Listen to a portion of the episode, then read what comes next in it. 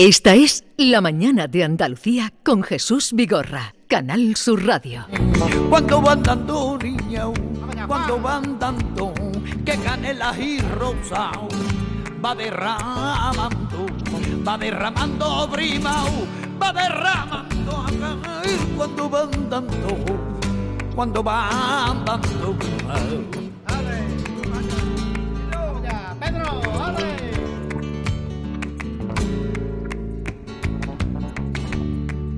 Chiclana y el trocaero, hay Puerto Real y la isla.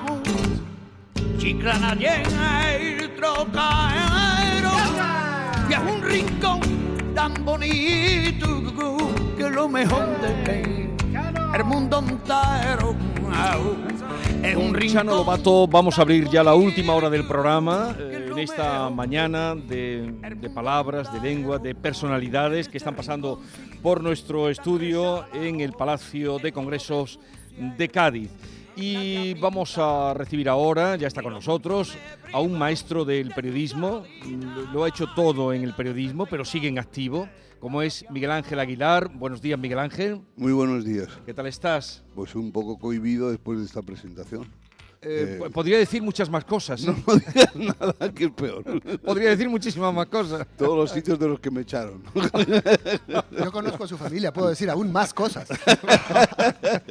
La segunda voz que han oído es de Santiago Roncagliolo, eh, que es un escritor. Mm, El último libro tuyo fue eh, Historias de la gente que se va, ¿no?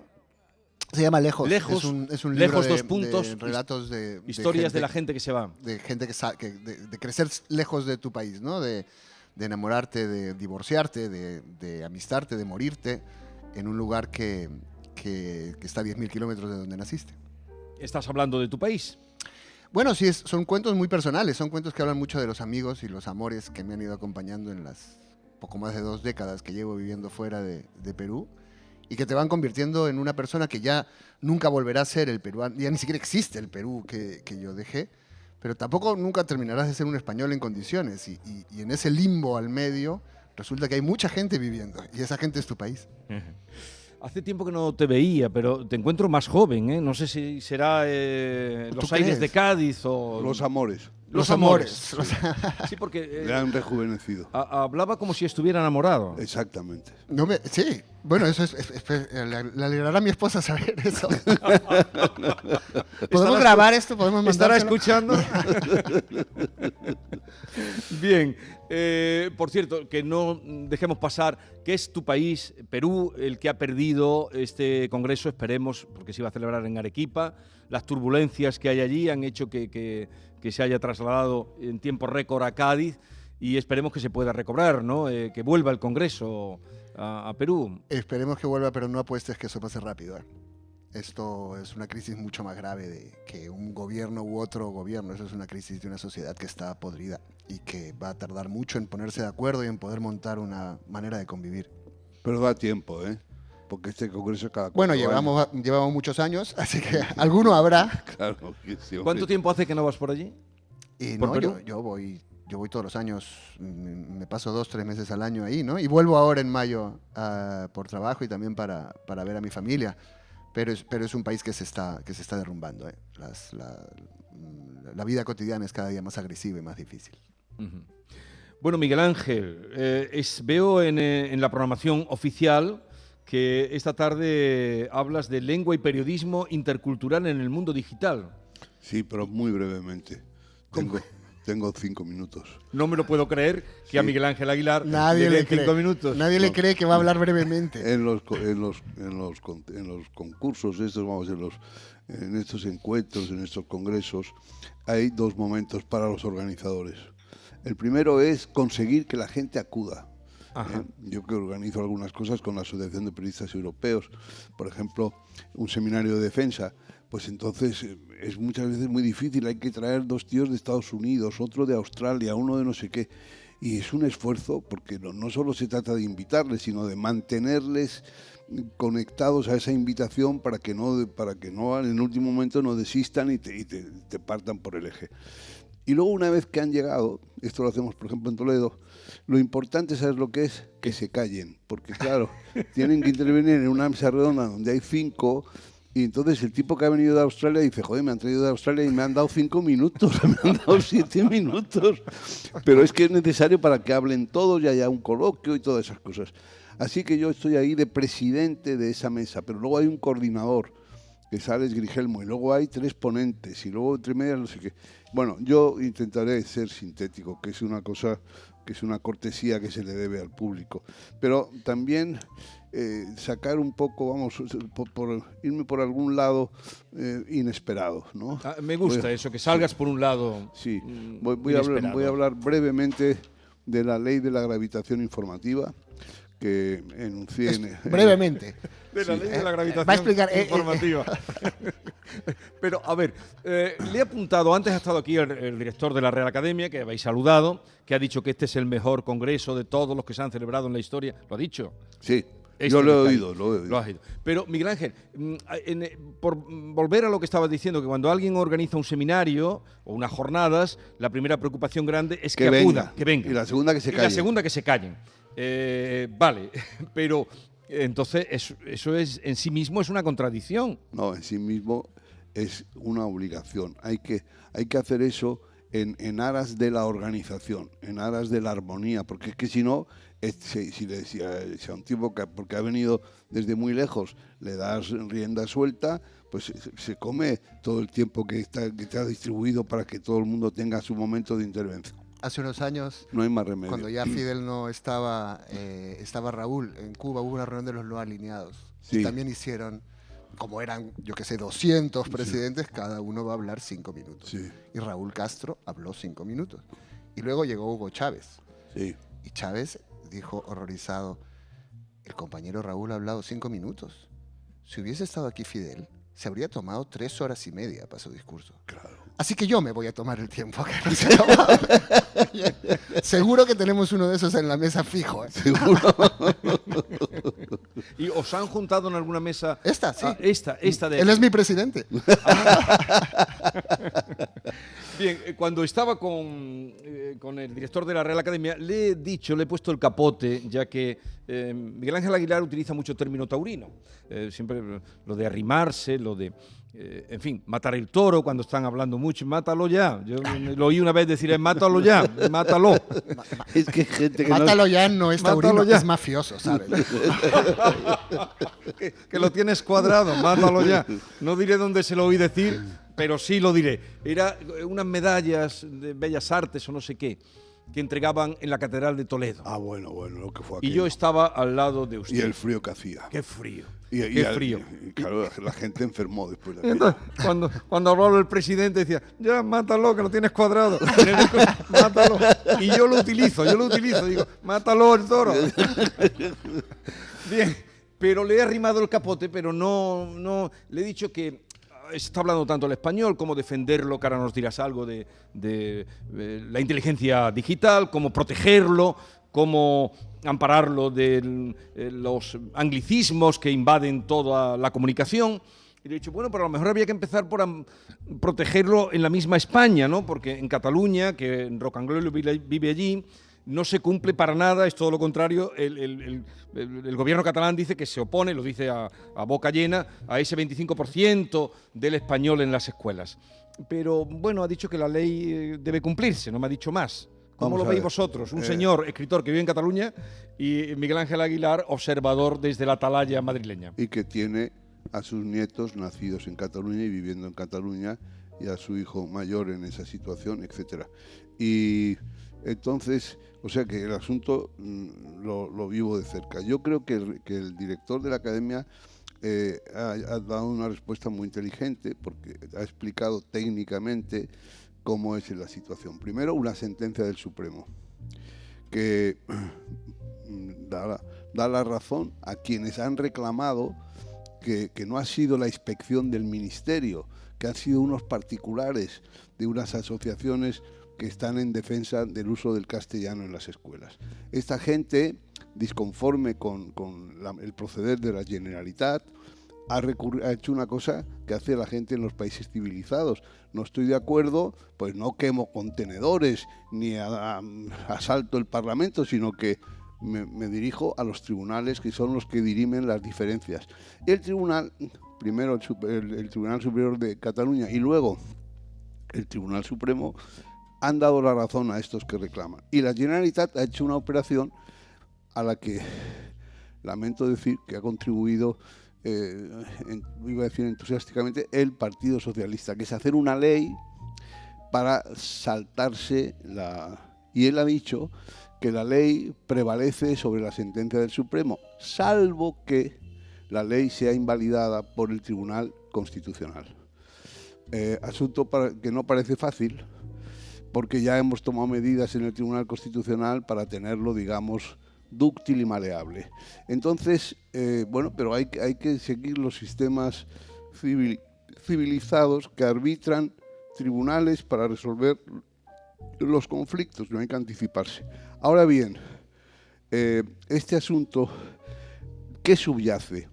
No la pretensión de habilitar a todos para que hablen el catalán, no la pretensión de que de también habilitar a todos para que hablen el castellano, eh, sino a mí me parece que hay un, problema de, iba a decir, de, mala leche, o sea, de una pretensión de, de- ahí subyace un poquito de odio, odio al castellano hablante, eh, considerado como de segunda categoría.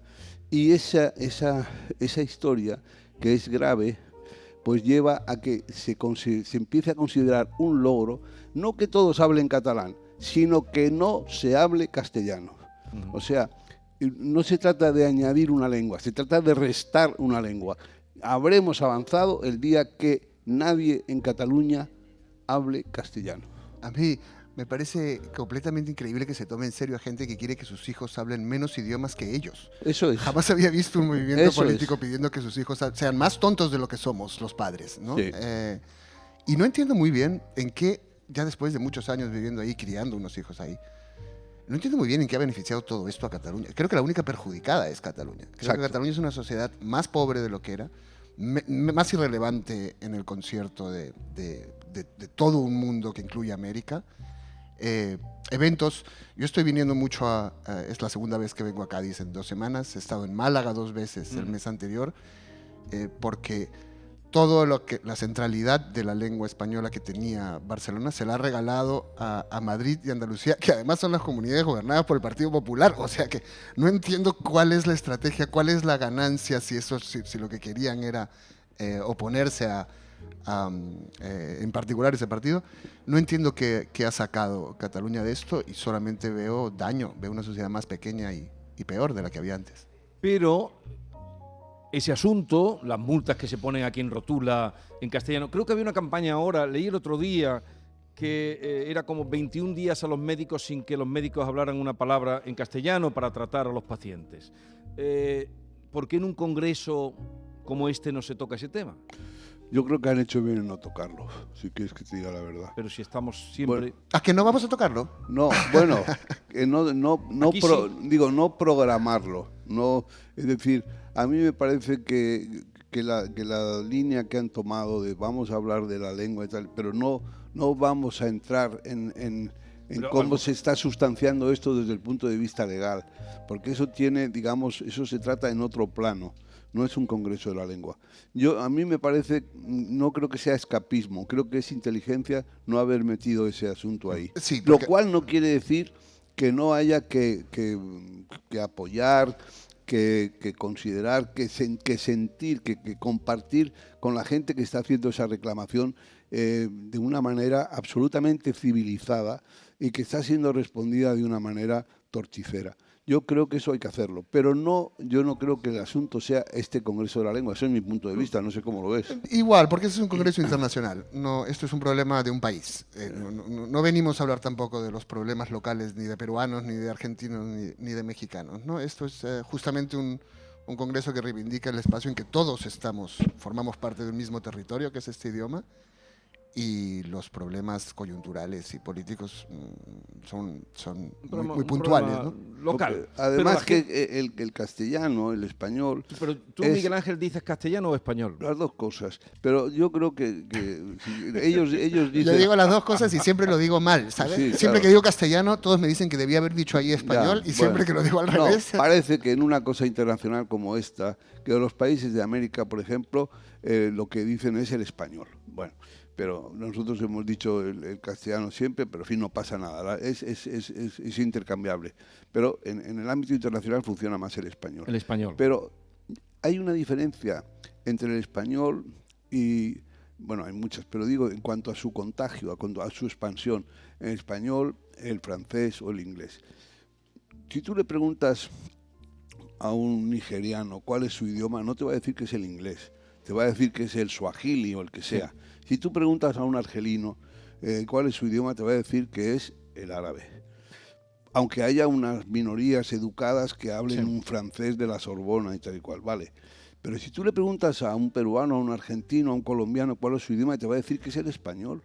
Es decir, la impregnación de, de la lengua es completamente distinta a la que, ha, la, la que ha resultado del español, de la que ha resultado de- en la colonización francesa o británica. Y y esto me parece que es una cosa muy relevante y muy singular.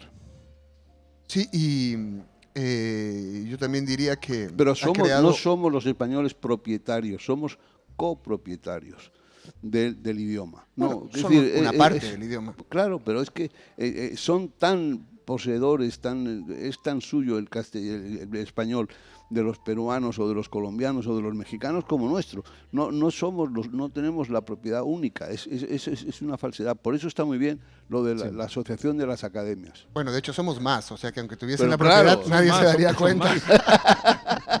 Son muchos más. A ver, eh, esa frase que me has leído antes, Miguel Ángel, que es la del Rubicón, la, Ah.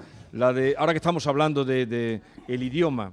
Eh, para que los oyentes la retengan y le den importancia al idioma en el que nos entendemos, con Santiago, contigo, con todos los que vienen por aquí. Este es un libro de Tom Wolfe que a mí me llamó mucho la atención, que se llama El reino del lenguaje, que es un libro que no es de ahora, es de hace bastante tiempo. Eh, del 2018 se editó, eh, pero que, que hace una distinción, yo creo que da en la clave lo que nos distingue de todos los demás seres vivos del Sí. planeta. Dice, citando a Everett, el lenguaje es nuestro Rubicón y ninguna bestia se atreverá a cruzarlo. O sea, qué bonitos son los perros, qué inteligentes son los, em, los delfines, que no sé qué, pero aquí nadie ha dicho una palabra más que el ser humano, ¿comprendes? Bien, pues eh, vamos a. Me ha alegrado mucho de echar este ratito con vosotros.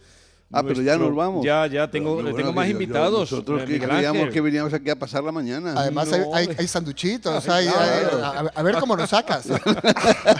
Bueno, eh, eh, eh, ¿cuánto tiempo llevas tú viviendo en España, Santiago? 23 años ya. Ya en realidad es curioso, he vivido más aquí que en, que en cualquier país. Pero cuando la gente te ha visto extranjero, ya eres extranjero para siempre. No, pero tú Eso es eres. curioso. mm, Tú te sientes aquí como Bueno, el mi, pez en el agua. mi último libro del que, del que te hablaba habla de eso, de, de- de cómo te, te- te vas eh, convirtiendo en otra cosa, ¿no? Y tu país va estando salpicado por, por muchos países. Por supuesto, yo estoy muy contento de vivir aquí. Siempre me han tratado muy bien.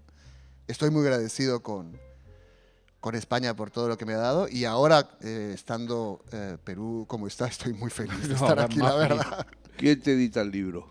Eh, ¿Cuál?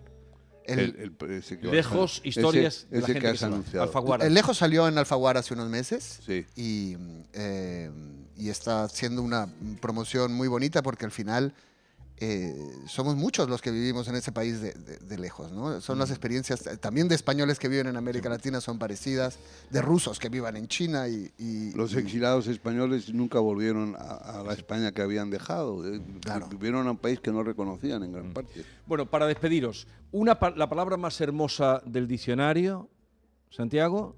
Ah, ultramarino, es una palabra que me gusta mucho. Ultramarino.